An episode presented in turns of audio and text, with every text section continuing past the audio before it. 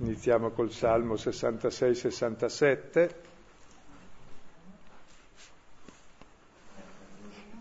che parla del raccolto annuale e il raccolto è come il volto di Dio, cioè tu non vedi Dio ma vedi i frutti di Dio, cioè la benedizione della terra, dove vedi come Dio ti ama. E allora è un salmo che è intonato per quanto leggeremo questa sera. Dio abbia pietà di noi e ci benedica, su di noi faccia splendere il suo volto. Perché si conosca sulla terra la tua via, fra tutte le genti la tua salvezza. Ti lodino i popoli, Dio, ti lodino i popoli tutti. Esultino le genti e si rallegrino perché giudichi i popoli con giustizia, governi le nazioni sulla terra. Ti lodino i popoli, Dio, ti lodino i popoli tutti. La terra ha dato il suo frutto. Ci benedica Dio, il nostro Dio. Ci benedica Dio e lo temano tutti i confini della terra. Gloria al Padre, al Figlio e allo Spirito Santo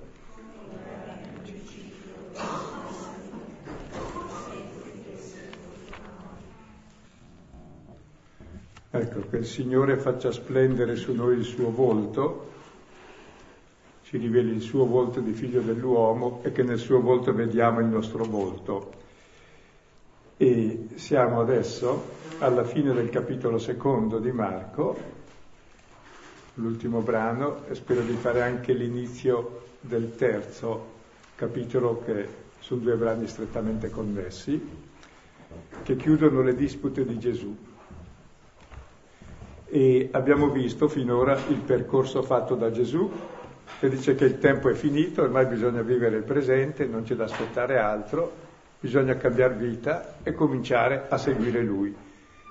E seguendo Lui scopri che esce da te lo spirito del male, cioè la falsa immagine di Dio e di uomo, e, il, e l'esorcismo all'inizio, che è il programma di tutto il Vangelo e subito dopo c'è il miracolo della suocera, se sei libero dello spirito del male sei libero per il bene, cioè per servire.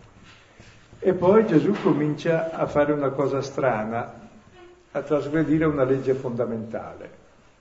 Tocca il lebroso, non si potevano toccare i lebrosi, se tocchi il lebroso e prendi la lepra, lui lo tocca e lo guarisce. Vuol dire fuori metafora che chi lo segue ed è guarito dalla menzogna su Dio e sull'uomo e sa amare e servire, è guarita dalla lebra, cioè è guarito dalla morte, vive una vita viva finalmente. Perché eh, mondare un lebroso è come risuscitare un morto, perché non c'era la penicillina allora. E poi, e già lì Gesù trasgredisce la legge. E qui una cosa importante, l'uomo è fatto per trasgredire perché l'uomo è coscienza del limite e vuole andare oltre il limite, però ci sono due modi di trasgredire. Qui c'è il mio limite e comincio a prendere a pugni e lei non è d'accordo, chissà perché. Cioè puoi trasgredire il limite come luogo di violenza sull'altro che vuoi mangiare e dominare, inglobare a te, in modo che tu sei qualcuno perché hai mangiato l'altro, oppure il limite è il luogo di comunione, di contatto e di scambio, e allora il limite è la cosa più divina, perché è il luogo di comunione, di di scambio, di contatto, di amore, di dono reciproco. E per questo lui tocca il lebroso che è l'immondo, che è la morte, e gli comunica la vita. Però ha trasgredito la legge e subito dopo fa di peggio. Entra in casa, c'è lì un paralitico e gli dice ti perdono i peccati. Scusa, cosa c'entrano i peccati con non camminare? E, e tutti dicono costui bestemmia, e difatti lo uccideranno per bestemmia. E lui dice perché sappiate che il figlio dell'uomo ha sulla terra il potere di rimettere i peccati, ti dico alzati e cammina. Ora questo miracolo di alzarsi e camminare è la metafora dell'uomo che è guarito dai suoi blocchi, perché l'uomo non è come l'animale che ha l'istinto e fa le sue cose per conservare la specie e l'individuo, poi è a posto. L'uomo cammina sempre perché? Perché non sa dove andare. Perché l'uomo non è istinto ma desiderio e cerca la felicità. E la felicità dov'è?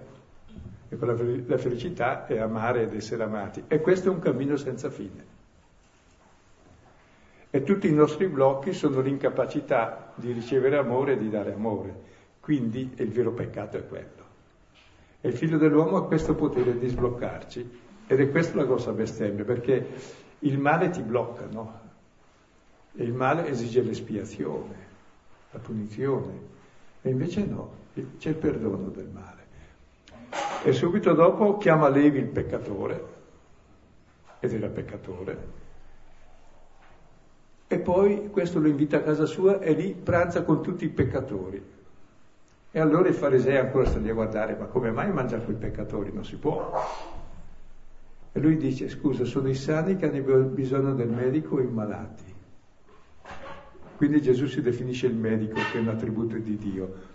E poi dice una battuta, sono venuto non a chiamare i giusti, ma i peccatori. Quindi nessun giusto è chiamato al banchetto, cioè alla salvezza. E poi di nuovo una nuova discussione che dico ma come mai i tuoi discepoli non digiunano? E dove ci siamo fermati la volta scorsa e Gesù spiega che qui non è questione solo di mangiare, qui è questione di banchetto nuziale, cioè con Gesù si celebrano le nozze tra Dio e l'umanità, cioè la pienezza di vita. Allora parla del vestito nuovo, del vino nuovo. E adesso questa sera vediamo il punto d'arrivo di queste discussioni che è il capitolo secondo, versetto 23, un brano molto strano di Gesù che cammina sul grano e gli altri che mangiano le spighe di sabato e leggiamo anche il successivo che è dentro la sinagoga. E così chiudiamo le prime discussioni di Gesù contro la legge, che mostra che la nuova legge è quella dell'amore, cioè il contrario della legge. Allora leggiamo i due testi, tu non hai la traduzione. Qualcuno c'ha la traduzione? Da, sì, ecco, passa che la legge da qui poi te la rende. Vabbè, no, eh, non te la rende.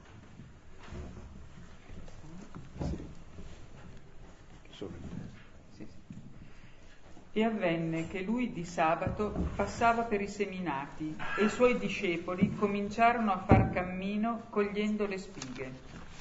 E i farisei dicevano a lui, Vedi cosa fanno di sabato che non è lecito? E dice loro, non avete mai letto cosa fece David?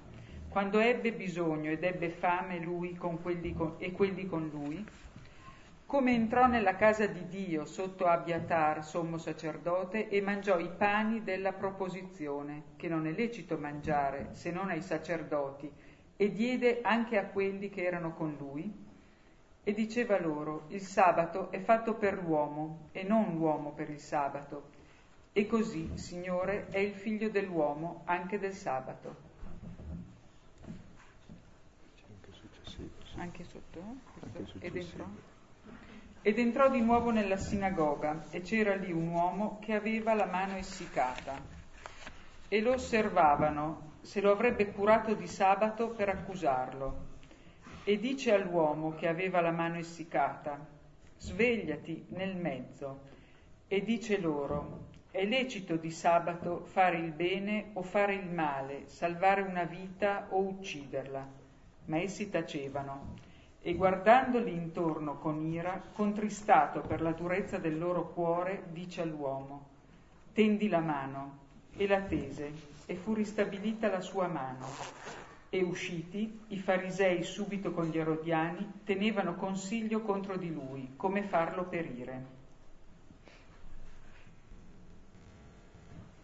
Il primo miracolo eh, del secondo capitolo con le discussioni parlava del piede che si muove e cammina e l'ultimo parla della mano. Il piede indica il desiderio verso dove vai e la mano è il potere. L'uomo ha finalmente un potere nuovo. E prima c'è questo episodio strano del sabato, avvengono tutte e due di sabato ed è importante il sabato perché il sabato è il giorno di Dio, è il giorno della festa, della gioia, del riposo, la pienezza di vita. L'uomo è fatto al sesto giorno per raggiungere il settimo, il sabato è sinonimo di Dio. L'uomo è fatto per vivere da Dio. Sì. È sua immagine e somiglianza Per questo siamo desiderio infinito di felicità e di amore e non ci basta mai.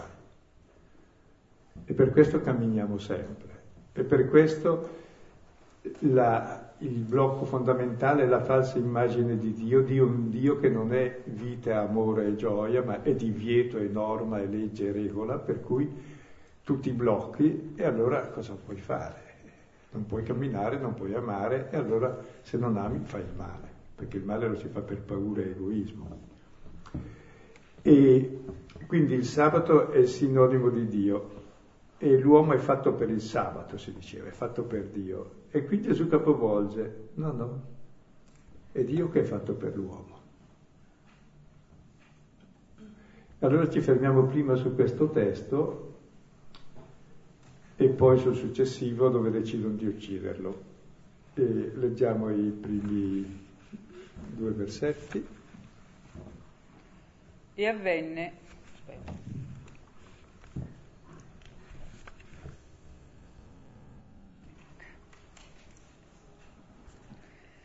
E avvenne che lui di sabato passava per i seminati e i suoi discepoli cominciarono a far cammino cogliendo le spighe. E i farisei dicevano a lui, vedi cosa fanno di sabato che non è lecito? Ecco, l'episodio sembra banalissimo, passano di sabato sui seminati. Gesù passa per i seminati, c'è quasi una sovraimpressione tra Gesù e il, campo, e il campo di grano, che è ormai maturo, siamo verso Pasqua. I suoi discepoli cominciano a fare il cammino, il cammino nel Vangelo di Marco è qualcosa di preciso e lo vedremo dopo. Il primo miracolo è, è quello di far camminare, il primo invito è venite dietro di me e il cammino è quello che porterà a Gerusalemme, il cammino dove si vince la morte. Loro cominciano a fare il cammino facendo che cosa? Cogliendo le spighe. C'è come una sovrimpressione tra Gesù che cammina sul grano e il grano. Poi si parlerà dei pani dell'offerta, del Tempio, di quelli che mangiano con lui, che il Messia, la figura del Messia che Davide prende e dà, praticamente un'allusione all'Eucaristia. Il brano precedente parlava delle nozze, lui si dichiara lo sposo. Cosa vuol dare lo sposo alla sposa? Se stesso. Quindi cosa vuol dare Dio all'uomo? Se stesso. E lui il grano, il pane, il sabato.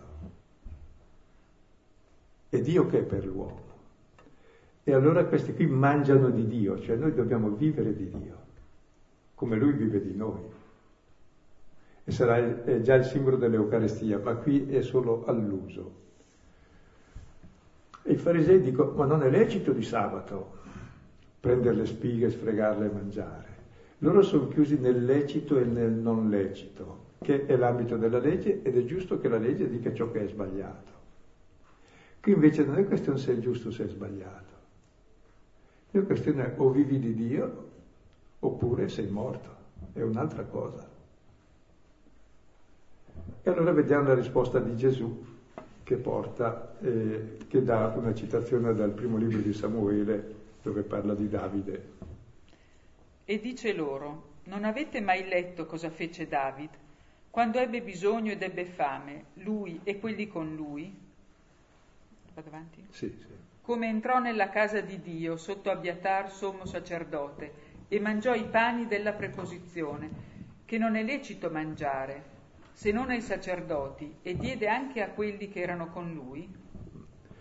Gesù allora risponde ricorrendo alla figura di Davide, che era la figura del Messia, che poi Davide, eh, Gesù lo riprenderà nell'ultima discussione davanti al Tempio dicendo come mai Davide chiama suo figlio, il suo discendente che è Gesù, lo chiama mio Signore, o non a caso, e dice che Davide quando ebbe bisogno e ebbe fame, quelli che erano con lui cosa fanno? Mangiano il pane della proposizione, il pane che era conservato davanti all'arca, che nessuno poteva mangiare, era cosa sacrissima.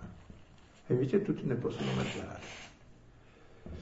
E le parole che Gesù dice in fondo, il bisogno che allude alla croce, la fame che noi abbiamo, cioè il mangiare con Lui, la casa di Dio e questo pane santissimo che dà è sinonimo dell'Eucarestia, cioè quando dà il suo corpo per noi, che è quello che vuol dare lo sposo, in fondo alla sposa. Quel che vuole dare Dio all'umanità è se stesso.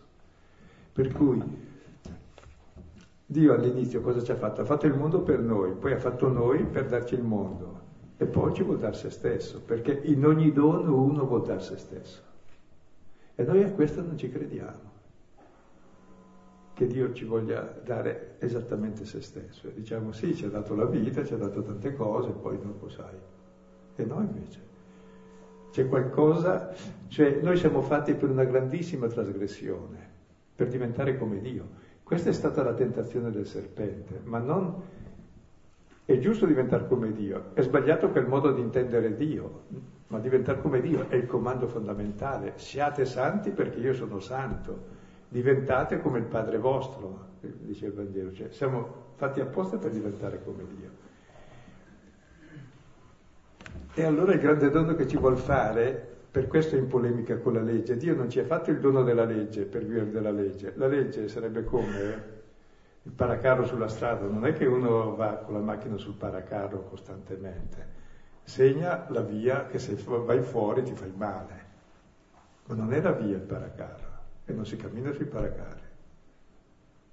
Contro quelle ti sfracelli, cioè la legge ti accusa se sbagli, ciò su cui cammini è esattamente l'amore che Dio ha per te. E se uno ama poi non sbaglia più. Difatti quando sbaglia è quando ha paura e cade nell'egoismo e allora la legge lo avvisa, attento eh, datti una regolata perché sbagli. Non so se è chiaro. Ma uno non può vivere nel terrore tutta la vita perché se no sbaglierà, deve vivere nell'amore.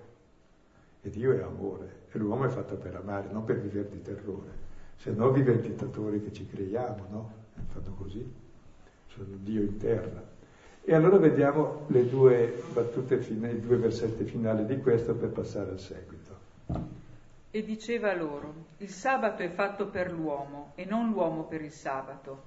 E così, Signore, è il figlio dell'uomo, anche del sabato e diceva è un imperfetto, vuol dire che continua a dire, perché è una cosa mai capita, che il sabato è per l'uomo, la legge è per l'uomo, non l'uomo per la legge. Se poi come sabato metti Dio, non è fatto l'uomo per Dio, ma è Dio che è fatto per l'uomo, perché è Lui che si dona. Non è l'uomo che ama Dio, è Dio che ama infinitamente l'uomo, poi l'uomo risponderà a questo amore. E non è che l'uomo si deve sacrificare a Dio. Se voi notate, eh, tutte le religioni hanno un sacrificio a Dio, no? Nel cristianesimo qual è il nostro sacrificio? L'Eucaristia. E nell'Eucaristia che sacrificio c'è? È Dio che si sacrifica all'uomo.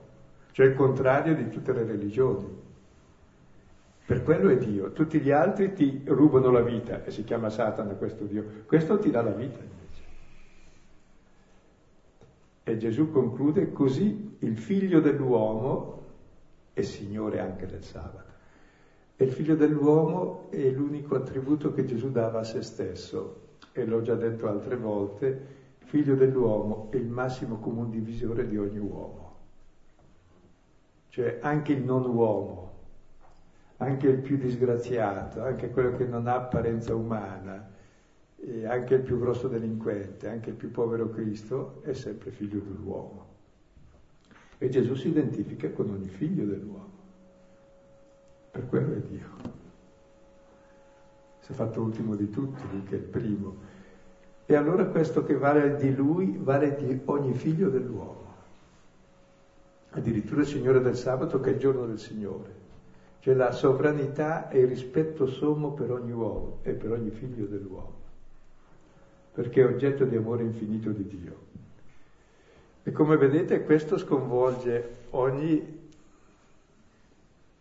struttura di potere tra gli uomini ogni struttura religiosa che è sempre, è sempre una struttura di potere, anzi il religioso è il fondamento, il, il potere religioso sacrale fonda il potere temporale, sbagliato l'uno e sbagliato l'altro perché il re rappresenta Dio in terra, ma quel Dio satanico, mentre Gesù è venuto a dire guardate che se uno vuole essere re, primo di tutti, sia ultimo e servo di tutti, perché Dio fa questo. allora qui, eh, come vedete, è praticamente è la nuova legge. Noi eh, siamo fatti per ricevere il sabato, cioè la pienezza di vita, cioè per ricevere Dio. E di fatto il desiderio di felicità che noi abbiamo è, sintomo di questo. Perché non siamo mai contenti? Perché siamo fatti per, per l'infinito. Se no ci accontenteremo. L'animale quando ha mangiato ha fatto quel che deve fare e basta. Si riproduce e mangia e basta, è contento. L'uomo invece più fa queste cose più è infelice. Perché la felicità è davvero qualcosa di, è di infinito, è l'amore, ed è Dio. Ed è Dio che vuol donarsi. Il problema adesso se uno ti vuole fare un dono, cosa ci vuole per ricevere il dono? Eh? La mano, la mano aperta, il desiderio. Cioè perché uno se non sa neanche che c'è il dono dice non lo vuole. Poi dopo anche quando c'è il dono dice sì ma io non ho la mano per ricevere il dono. E adesso vediamo questo qui come lui guarisce la mano nella sinagoga.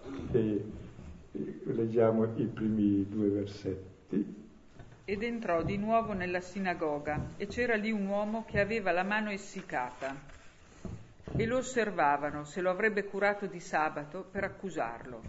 Ecco, siamo ancora di sabato nel luogo sacro e c'è lì l'uomo con la mano secca.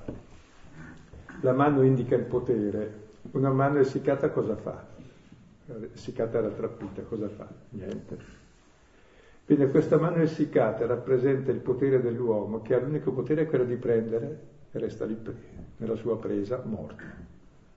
Non ha la capacità di ricevere, di lavorare e di dare. E l'uomo si distingue dall'animale perché ha la mano.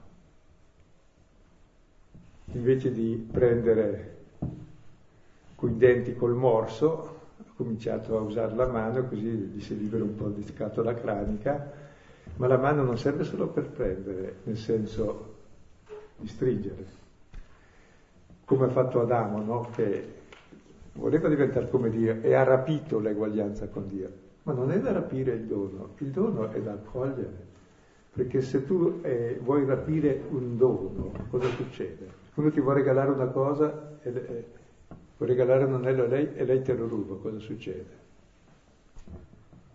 Eh? È tragico che abbia fatto noi con Dio.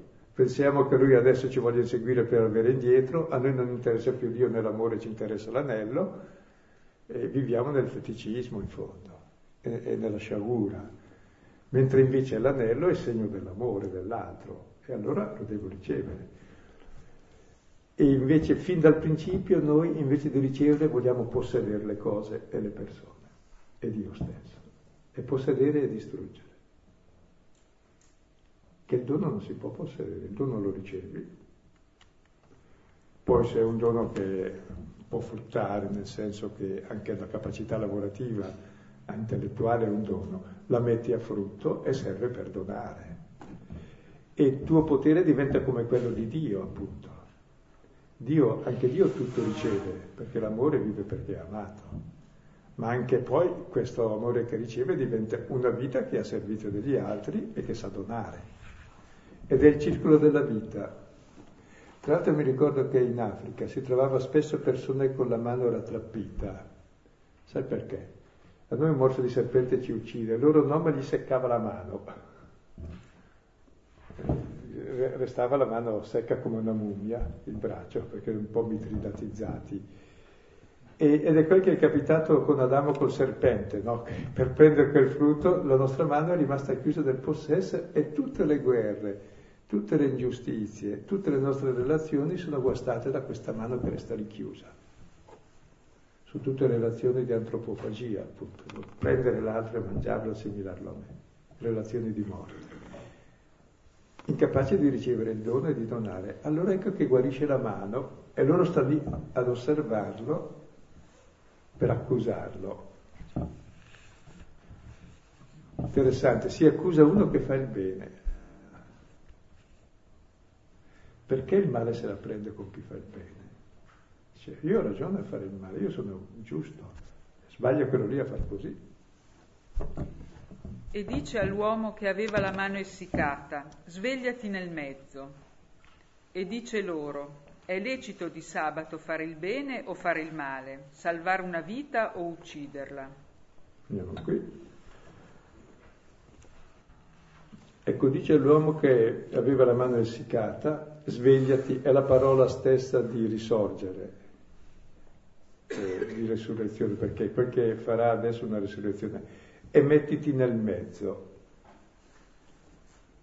Ecco, pone nel mezzo questo qui e tutti quelli che sono intorno vedono in quell'uomo, se vogliono, la loro immagine. C'è tutto il potere anche di questi, vedremo, erodiani, scrivi, farisei, eccetera, è il potere di uccidere. Infatti decidono di uccidere, è il potere della mano secca. E lui vuol guarire proprio questa mano secca e lo pone nel mezzo. E poi fa una domanda che sembra stupida, è lecito di sabato fare il bene o fare il male? È chiaro che non si può fare il male. Salvare la vita o uccidere? Qui vuol dire una cosa semplice Gesù, che guarire questa mano è questione di vita o di morte, è questione di bene o di male, è come usi la mano il bene e il male. Se non la apri, vivi nel male e uccidi. Se la mano si apre per ricevere il dono, per lavorare e donare, ecco che allora questo è il bene e dà la vita. Se no è l'uccisione della vita questa mano. Guardate tutte le lotte del potere che c'è sul mondo è su, per via di questa mano, no? E guarire questo è la cosa più difficile. E dare all'uomo la possibilità di diventare come Dio, cioè il potere di Dio che è quello di dare e perdonare.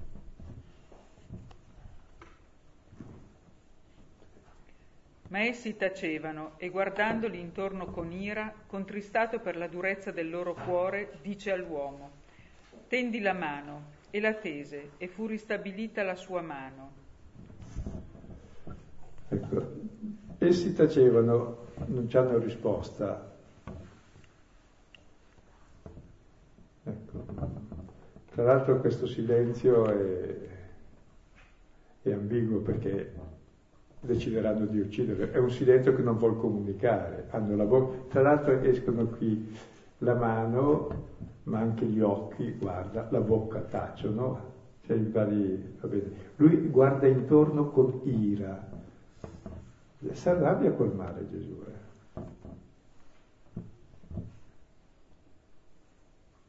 Con le persone no, è misericordioso, col male invece si arrabbia Dio col male, non lo vuole, mentre noi il male lo coccoliamo, eh, molto. Ce lo teniamo, lo custodiamo, odiamo chi lo fa perché è il nostro concorrente, ma il male ci piace.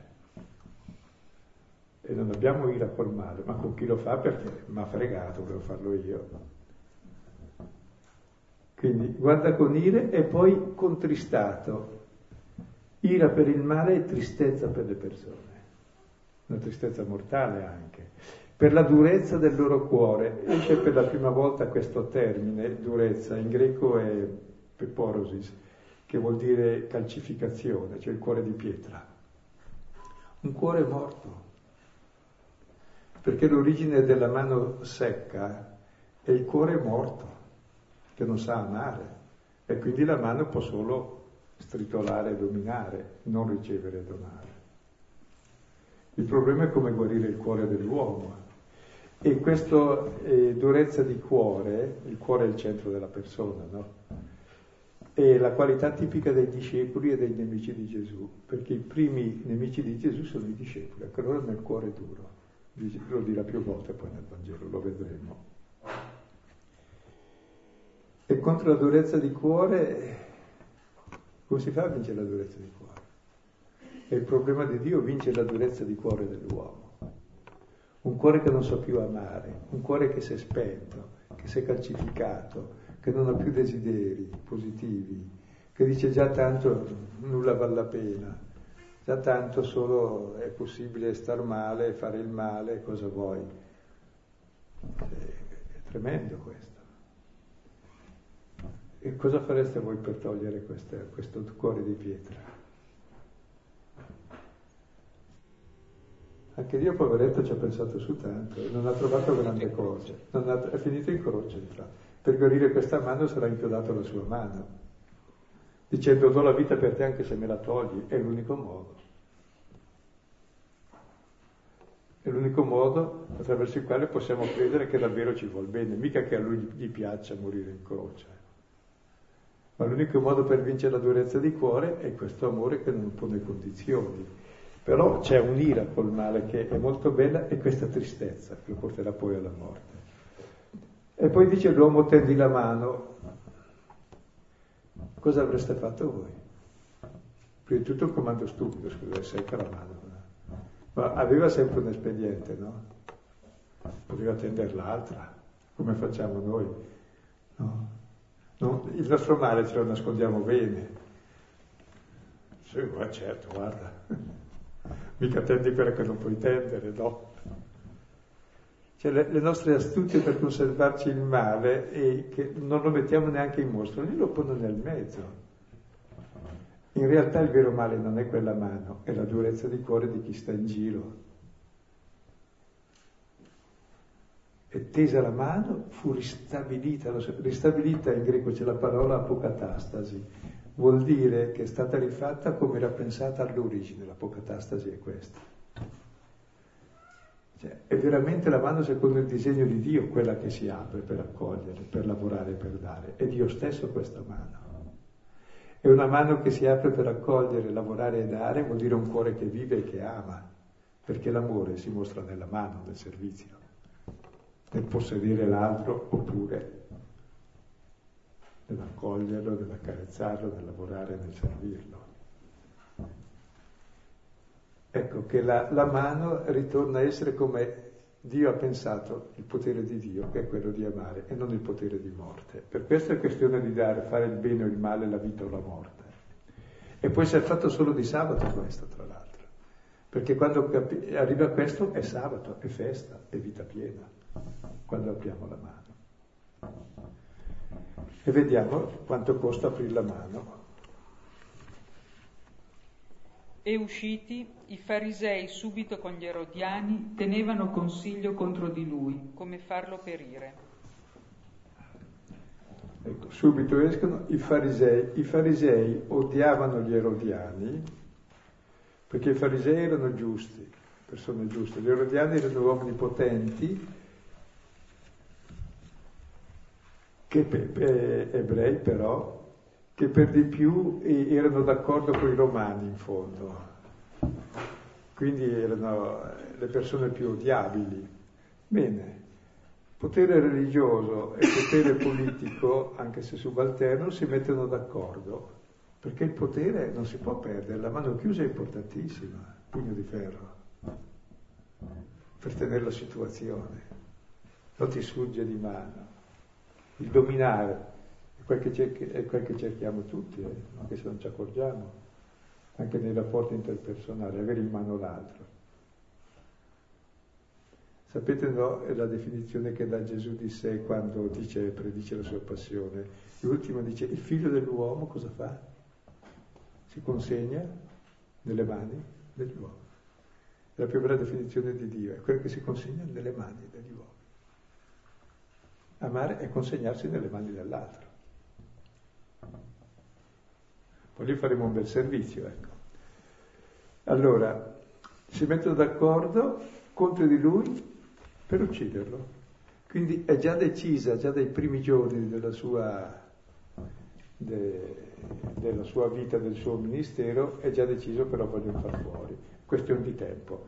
Però è bello anche questo, che fin dall'inizio del Vangelo decidono di ucciderlo. Pochi giorni sono passati, stando al racconto di Marco. Eppure ha fatto in tempo a far tutto, lo stesso. Perché eh, il bene non ha bisogno di grandi tempi, cioè il bene si fa sempre. E non è che il male ostacoli il bene. La nostra sensazione è questa, ma se c'è il male, il bene mm, deve crescere, non rassegnarsi, non piegare le ginocchia al male. Efesini 5 e 16 che dice approfittate del momento presente perché è, è un momento opportuno, in greco si dice kairos, è opportuno, perché? Perché sono giorni cattivi.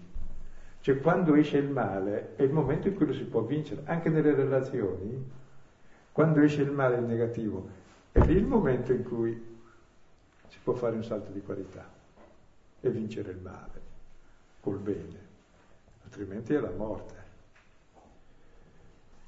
E quindi ha già deciso di farle fuori, eppure riuscirà a fare tutto quel che deve fare ancora. E qui si chiude l'ultima polemica con la legge. La legge in fondo che stabilisce cosa è male, alla fine compie il massimo male. Perché? Perché c'è una falsa immagine di Dio. Ci ha sostituito Dio che è amore e la legge non può sostituire Dio. La legge ti dice quando sbagli, ma il fatto che uno ti dica quando sbagli ti frusti, non è che questo è Dio. Quello è il tuo errore che ti frusta. E perché fai il male? Perché non conosci Dio che è amore. Allora, se scegli Dio, la legge ci, ti dice quando sbagli, ed è giusto che ti, dice, ti dica l'errore. Ma appunto tu non è che vuoi seguire la legge e gli errori per ricevere sempre più botte. Se segui l'amore ti accorgerai che non sbagli, o quando sbagli ti accorgi che sbatti un po' e rientri. E praticamente allora, come vedete, qui si abbozza già tutto il programma del Vangelo, che è diverso da qualunque religione che impone leggi, che impone delle cose da fare, invece eh, vuole creare un cuore nuovo, uno spirito nuovo, attraverso che cosa? Attraverso un atteggiamento nuovo che è quello di porre al centro la lebbra, toccarla, guarirla. Paralitico bloccato invece di condannarlo, perdonato, cammina. La mano chiusa, infatti questa mano si chiuderà su di lui e si dirà si impadronirono di lui, finirà stritolato da questa mano e lui proprio sulla croce vincerà questa durezza di cuore perché dice guarda, tu mi prendi, bene, e io mi consegno a te. Anzi in greco usa una parola quando lo prendono, loro vanno per impadronirsi di lui, e Gesù dice siete venuti a concepirmi, usa la parola stessa con cui Maria concepì, che è la stessa parola prendere, prendere insieme. Ecco, allora qui adesso abbiamo un primo quadro del Vangelo abbastanza completo che poi verrà sviluppato nel seguito, come vedremo, perché ogni momento di crisi, qui adesso c'è una grossa crisi, decidono di ucciderlo, c'è un salto di qualità, che vedremo la volta prossima. Adesso magari facciamo, rileggete il testo, anzi puoi rileggerlo tu e poi dopo comunichiamo un po' su questo testo. E avvenne che lui di sabato passava per i seminati e i suoi discepoli cominciarono a far cammino cogliendo le spighe. E i farisei dicevano a lui, vedi cosa fanno di sabato che non è lecito? E dice loro, non avete mai letto cosa fece David quando ebbe bisogno ed ebbe fame, lui e quelli con lui? Come entrò nella casa di Dio sotto Abiatar sommo sacerdote e mangiò i pani della proposizione, che non è lecito mangiare se non ai sacerdoti, e diede anche a quelli che erano con lui. E diceva loro, il sabato è fatto per l'uomo e non l'uomo per il sabato e così, Signore, è il figlio dell'uomo, anche del sabato. Ed entrò di nuovo nella sinagoga e c'era lì un uomo che aveva la mano essiccata. E lo osservavano se lo avrebbe curato di sabato per accusarlo. E dice all'uomo che aveva la mano essiccata, svegliati nel mezzo.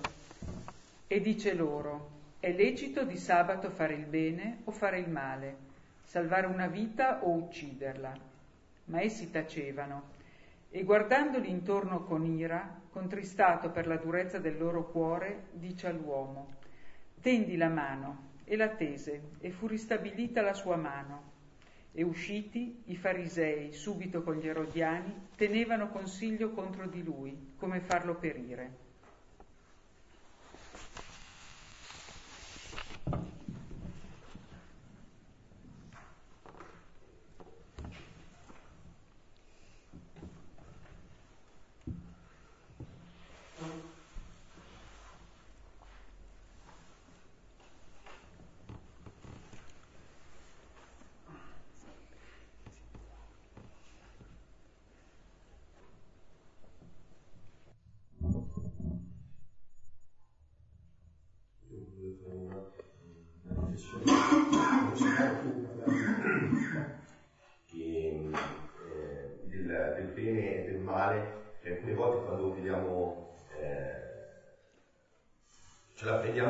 Qualcuno fa, fa, il male, perché diciamo eh, ci sta rubando una cosa che, che, appartiene a noi, vorremmo farlo noi. E in questa ottica io, mh, cioè anche interiormente, penso che mh, alcune volte vediamo proprio il male come, anche qua su questo brano proprio lo dimostra, come una questione di, ehm, di potere, come qualcosa che veramente ti, ti, ti, dà qualcosa, mentre il bene alcune volte è così debole, eh, così debole che non, non, ti dà la possibilità di, di, di, di, stare bene. E forse per questo che tante volte si, si vive in questa condizione interiore, perché il bene magari può sembrare è anche una mm, forse anche più faticoso perché ti chiedere di, di, avere fiducia, di abbandonarti, di, di, di lasciarti eh, di lasciarti voler bene, che non è che la cosa più semplice tante volte, mentre eh, tutto ciò che è potere così è, è un qualcosa che, che, dici sì sì tu ti dà un come dire tu ti fa sentire grande quello che dici ti fa credere molto su te stesso e sulle tue possibilità dici. Dai dai che arrivi ad avere in mano così, eh, però anche lì sotto c'è un, un inganno come, come, come, dicevi te, e questa, eh, questo inganno secondo me io lo, lo, lo leggo in questo, la, la sicurezza di, eh, di, di avere il, il, buon fine, il risultato, il traguardo nella, nel, eh, nella conquista, invece il bene è, è così, è una cosa che Qua il Vangelo parla chiaro, il Vangelo dice che è la verità, cioè il Vangelo dice che, mm. che eh, il bene vero è questo. Eh, cioè, ma non è che lo dica il Vangelo, è così. Solo che c'è un inganno, ma scusa, non è importante quello che hai detto, è la prima regola di discernimento, che il male ti adesca con piacere apparente. Come fai a sapere che è apparente? Che poi ti accorgi che non, che è il vero il contrario, supponi. Prendete Adamo e Eva, no, che erano lì, e, e poi simbolo di tutto il, quando facciamo il male. Perché facciamo il male? Perché ci sembra bello, buono, bello e desiderabile, no? che erano le qualità del frutto, buono da mangiare, cosa concreta, bello da vedere, che il potere è bello da vedere, sei qualcuno, è desiderabile, per avere conoscenza è quello di essere addirittura come Dio. Bene, quando tu fai il male, fai sempre perché ti pare buono, bello e desiderabile per avanzare nella tua vita. Poi come ti trovi? Come si sono trovati Adamo e Eva? Eh. Con paura, nascosti e nudi. E è il dopo che ti accorgi. Il risvolto del potere qual è? Che un potente non ha più una relazione vera con nessuno, non ama più nessuno e è odiato da tutti, giustamente perché vogliono lo stesso posto, tra l'altro, questo è brutto. Gli altri hanno pietà, tristezza, ira e tristezza. Ira per il male che sta facendo e che male, guarda che bombarda anche il proprio popolo per tenerlo in mano, questa mano morte che dà morte, che è potentissima, domina il mondo, anche l'economia è questa mano morta. Ecco. Ma non porta piacere a nessuno, né a chi ce l'ha né a chi lo subisce. Questa è la morte. Sì, qual è l'inganno secondo me veramente grosso in tutto ciò che, che riconosco, che ehm, è la cosa che va avanti nella storia, cioè come i farisei, ma la storia nostra, la storia del mondo così, forse eh, Gesù se mi si croce per quello, dai, croce per quello, perché cioè alla fine ehm, ti giustifichi anche, cioè riesci sempre a giustificare, cioè il male si giustifica, cioè non, non avere neanche la possibilità di dire no, perché tante volte non riconoscere questo, non saperlo, anzi giustificare sempre. Sì, sì, ma è un'infelicità questa. E guarda che nessun potente è felice, eh? è sempre lì col fiato teso e finisce in genere che lo fanno fuori, eh? perché ogni re è destinato a essere ucciso dal ribelle perché lui era un bandito che è andato al potere perché era il bandito maggiore, appena si indebolisce arriva un altro bandito che lo fa fuori, è, destinato, è vittima predestinata all'uccisione, tutti i dittatori. E non è una gran bella vita, pensare che tutti mi odiano e devo comprarmi anche quel poco d'amore che ho, se no non mi vuol bene nessuno. Non è gran bella vita. E poi soprattutto tutti, tutti i morti che ci sono. Cioè, nel secolo scorso abbiamo fatto, non avete l'idea, in una sola guerra 50 milioni di morti. Se girate il mondo col nostro sistema di potere, eh, andiamo devastando il mondo. Tutta la fame e la miseria c'è perché c'è questo potere, non è gran bella cosa. Non crea felicità il farlo nel subirlo, anzi meglio subirlo che farlo. Farlo bisogna essere scemi. Subirlo dico io non, non mi piego a quel male lì. Non so, eh, cioè è questione proprio, il male lo capisci dalle conseguenze, perché mentre lo fai ti sembra buono, però è come la droga, che ne hai sempre più bisogno perché non ti sazia mai mentre il bene ti sazia. Anche tutto il bene passato, una volta che è passato, c'è ancora, è un tesoro. Il ricordo ti sazia anche il ricordo. Anche se tu sei via dalla persona alla quale vuoi bene, anche il ricordo di ciò che, che è positivo lo rivivi. Mentre il male ha sempre bisogno di, di ricarica costante, di succhiar sangue, insomma. E, è importante capire questo, se no le... il Vangelo vuole rivelare non la salvezza strana religiosa, vuole rivelare all'uomo la salvezza della sua umanità, per essere uomo, che poi vuol dire immagine di Dio, lo sappia o non lo sappia, cioè che sappia accettare di essere amato e di amare in fondo. Allora ci sono relazioni vere e vivibili, se no c'è la morte. E tra l'altro ogni potere è questa mano secca e il potere religioso è il miglior soccorso, anche adesso se non sta attento, a questa mano secca. Perché ti dà dei vantaggi immediati, questa ti dà soldi, ti paga le scuole cattoliche, ti dà eh, l'ICI, non paghi le tasse, eh, cose disoneste ti dà, appunto. Ti dà le briciole del male che fa lui, perché tu appunto lo tenga su ma si appoggia tutto sulla menzogna, sulla falsità, sul reciproco ricatto. Bella umanità questa. Cioè è disumano, ecco voglio dire. E il Vangelo vuole far vedere uno stile di vita che in fondo preferisce avere la mano secca o la mano aperta. Preferisce essere paralizzato e tutto lì ingrumato nelle tue cose che non, imbastito e, oppure poterti muovere, andare verso casa tua finalmente, che non sai ancora dov'è. credo che anche i farisei in fondo il loro desiderio, cioè magari dentro... No, il potere, è avere il, è avere il potere.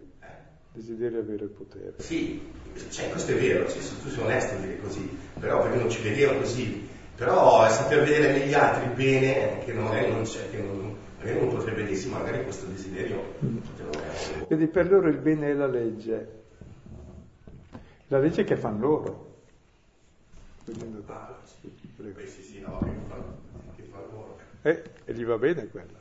Sì, no, anche a me è venuta in mente questa cosa, che eh, il loro bene che tu dicevi è l'osservanza della legge, mi pare, no? A me sembra sempre che mh, non ho in disprezzo nessuna legge, ma eh, penso sempre che l'unica legge a cui uno debba obbedienza è la coscienza, perché altrimenti mh, può succedere di tutto nel mondo, voglio dire. Io uh, ricordo la deposizione di Eichmann che dice ma io osservavo le leggi e, non aveva torto, era vero, lui osservava la legge, ma era una legge disumana appunto e no, non puoi metterti dietro quel paravento no? E, e, poi qui mi sembra proprio questo brano che dà l'indicazione del, della modalità che tu devi avere, no? dell'essere, cioè eh, fra l'essere e l'avere, appunto. Tu devi fare una scelta. E se è quella dell'avere, certo, è quella del potere pieno, no? del, eh, quella dell'essere apparentemente non ti dà niente, non, cioè una cosa tua interiore, ma non hai niente da mostrare in giro. Eh? Mm, non hai nessuna bella macchina e né folle dietro di te, insomma, è una cosa tua che, che, sì, che condividi con le altre persone, puoi essere una persona migliore, però un po'... Per dire una cosa anche molto semplice che non si osa dire, ma i giornali la dicono, no? L'avere e l'essere, anche nell'ambito affettivo, hanno nulla. Guarda cosa di- eh. dicono le ragazze, eh sì. si dicono l'un l'altro di quel vecchio pirla che... Va, che... Eh sì. Dico, Cioè, che, disprezzo sommo, che disprezzo sommo hanno di te quelli che pensi che ti amino. Ti disprezzano anche quelli. Ti dai 7.000 euro. Eh, e cioè... per di più ci perdi 7.000 euro alla volta, bisogna saperla. Eh. Dico, vedi lo stravolgimento, è bello, è orribile, è orribile, è osceno. E noi lo, lo, lo, così ci ridiamo su, è una tragedia, perché ormai è lo stile di vita. Eh ti godi su quello scemo lì, ma invece ci fa scemi tutti, cioè si fa tutti lo stesso gioco che è il festino di Erode, dove chi ci va di mezzo è la testa dell'uomo, dell'umanità dell'uomo, cioè non si ragiona più, non si vive più, si è tutti scemi, dice il gioco è questo, no, non ci stiamo a questi giochi. Questo è, è disonesto, cioè è abbrutente e siamo proprio presi in giro da tutto il resto del mondo, e così scemi siamo caduti con tutta la bella tradizione che abbiamo anche umanistica, di libertà, di, eh, l'umanesimo è nato in Italia in fondo. Ecco, è, è, è, tragico vedere come c'è questo potere, ma adesso a me non è che interessi tanto le persone, no? Mi interessa invece che è l'emblema, uno che ormai ha i mezzi di comunicazione, viviamo talmente dipendenti da quelli che questo potere ci può dominare se non abbiamo un minimo di coscienza critica e un minimo anche di buon senso e di aiuto. E il Vangelo, capisco, è sempre più attuale perché svela queste, questa mano chiusa così, è evidente. Vuol possedere tutto e rimane lì sempre così e non molla mai, se non per possedere altro, ma possiede nulla alla fine, è, è triste, è vuoto. È questione di vita o di morte proprio. Per questo appunto il potere sembra bello, anche eh, all'inizio perché ti attira, poi ti accorgi che distrugge le relazioni. Così la ricchezza, l'accumulo di ricchezza è quella che crea miseria nel mondo e tutte le ingiustizie e le guerre, scusa. Cosa te ne fai di tanta ricchezza che non riesci neanche a consumare? Solo che consumi la vita di milioni di persone. Bello, ti piace tanto, sei così sadico? Cioè, capisci? Queste cose ormai sono da capire, ecco.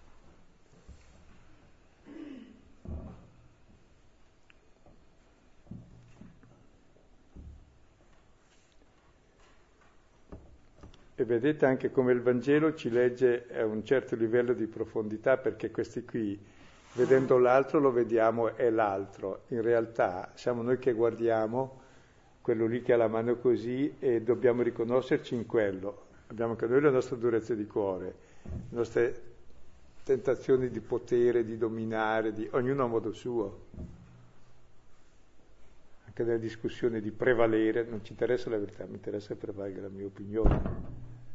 Cioè, è sempre la stessa cosa, ecco, questa mano chiusa, che non ci apre, e il cuore chiuso. Quindi vedete che è bello aprire la mano e aprire il cuore. Ed è bella quest'ira, l'ira contro il male, e l'indignazione, e la compassione per chi lo fa. È bello, tutti e due i sentimenti.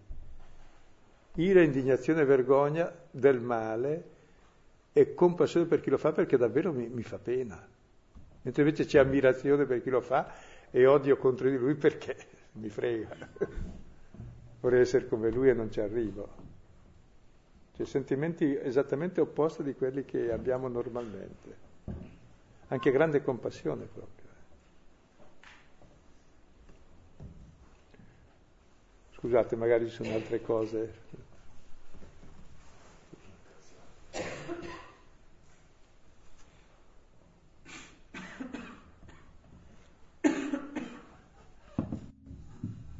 pensavo che questo brano è uno squarcio sull'animo del Signore. Nella sinagoga lui dice, sa che lo guardano con quegli occhi e non si tira indietro.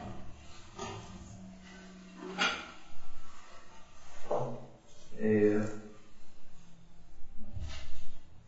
leggendolo alla luce della croce assume ancora un significato più, più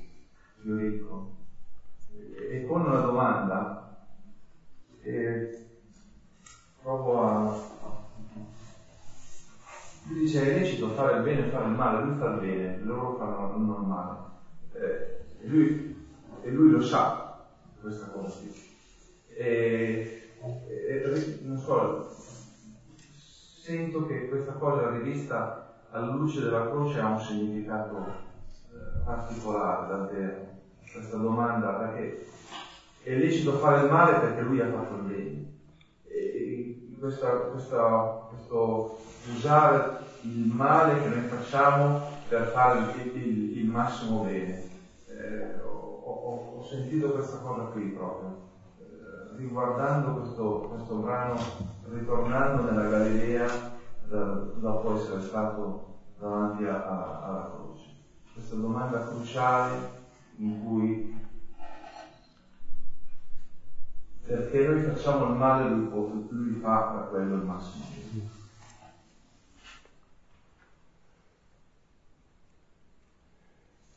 Ecco, questo colpisce molto e a noi l'unica cosa che ci fa problema è il male e diciamo sempre perché Dio non interviene? Perché non interviene a far finire le guerre? Perché non interviene a fare giustizia? Cosa deve fare? Tagliare la testa a tutti? Cioè lui dice, quando è che la smettete di far così? Allora cos- che, eh, che soluzione gli rimane? È chiaro che tutto il male che, che fanno al figlio la mamma lo sente più del proprio. E Dio sente tutto il male che facciamo ai nostri fratelli più che se lo facessimo a Lui. Questa è la vera croce di Dio. Bene, e cosa può fare? Ucciderci perché facciamo il male? Lui rispetta la nostra libertà, se no non saremmo umani non possiamo neanche amare, saremmo macchine. Però rispetta anche la sua. Lui piuttosto muore in croce piuttosto che farci del male. Ci dà la vita, anche se gliela rubiamo, per dirti guarda che io non, non, ti odio, ti voglio bene, non ti farò mai del male e non farò mai come te, non mi vendicherò mai. Allora capisci chi è Dio e anche capisci chi sei tu che sei immagine di Dio. Tu volevi amore, il male lo fai per inganno, perché pensavi che lì tu avessi più qualità di vita, invece butti via la vita tua e altrui. E quindi davvero la croce è la medicina, quindi Dio è molto astuto. Ve l'ho già detto che nella annunciazione di Esine eh, c'è una chiesa Esine affrescata da Pietro da Cemmo, che è quasi come una cappella degli Scrovegni con molte pitture, tante annunciazioni, è quella che campeggia al centro davanti all'altare. E c'è a sinistra l'angelo che dice rallegrati Maria, eccetera, e dall'altra parte Maria che risponde, è vestita da principessa, però con gli zoccoli vicini, segno dell'umiltà, e c'è il Padre Eterno in alto che è lì che guarda e dice speriamo che dica di sì, è lì dall'eternità con due manoni potenti che restano impotenti. E poi c'è un gatto vicino allo zoccolo. E una studiosa di tutto quel sistema ha capito cos'è quel gatto che c'è nell'Annunciazione. Gli zoccoli sono segno dell'umiltà, sono segno della croce, cioè una volta che Maria ha detto sì a Dio e Dio si è fatto uomo, il diavolo ha detto, questo qui so che è amore, lui si mette nelle mani degli uomini, io so cosa gli faranno gli uomini, li ho istruito io, lo metteremo in croce. Per cui quegli zoccoli sono già simbolo della croce, l'umiltà di Dio. E lì c'è il gatto tranquillo con la coda come il gatto la sa più lunga del topo. Il topo è simbolo del male, cioè del maligno, che tutto ciò che tocca infetta di morte.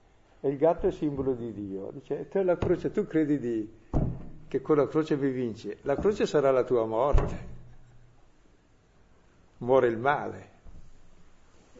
E lo vedi tranquillo il gatto che aspetta il topo, è sicuro che esce, è sicuro che lo prende. E proprio la croce è la trappola del male, dove il male si consuma, perché lì si consuma il massimo male, più che uccidere Dio non possiamo fare. E lì c'è la morte di tutti i suoi figli, anche in quelle, tutte le Shoah, tutta... Bene, e lui dice, ebbene, io do la vita per voi, capirete che vale la pena di smetterla di far così. Non è ciò che volete neanche voi. E di fatti qui si ripete la stessa scena, no? che loro decidono di ucciderlo e proprio con la sua morte schioderà la mano, la nostra, il nostro potere di ricevere amore e dare amore.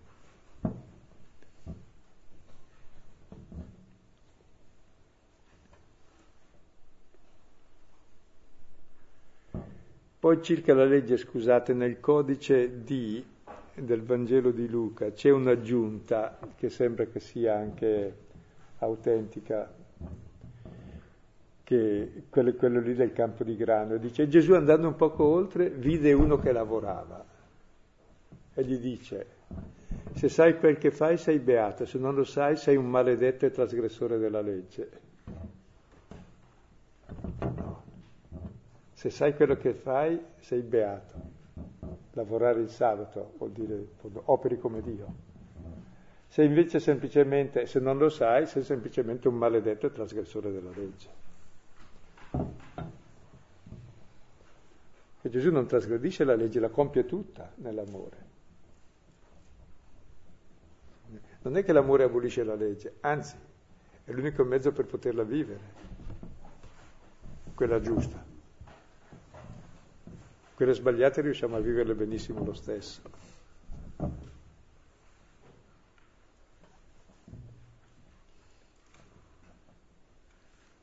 Sono altre cose su questo testo che...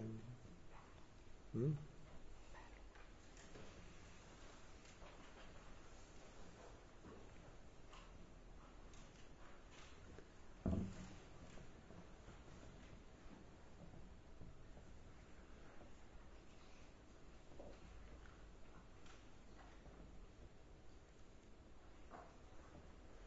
Annotavo che qui martedì prossimo ci sono gli esercizi spirituali a San Fedele e Beppe proprio è martedì. Quindi andiamo a San Fedele. che non... Eh... Allora martedì prossimo qui è sospeso e c'è a San Fedele una cosa più interessante. Eh? Poi riprendiamo, qui si chiude una sessione e poi se ne apre un'altra. Ah? Leggi tutto la settimana la proposta di Gesù. Sì, lo so, ma le, la vedono. Beh, dopo prendete le cartoline. Sì, prendete queste che c'è una... All'inizio della Quaresima c'è una tre giorni. Cose bellissime. Che... No, no, eh, io sono di Beppe.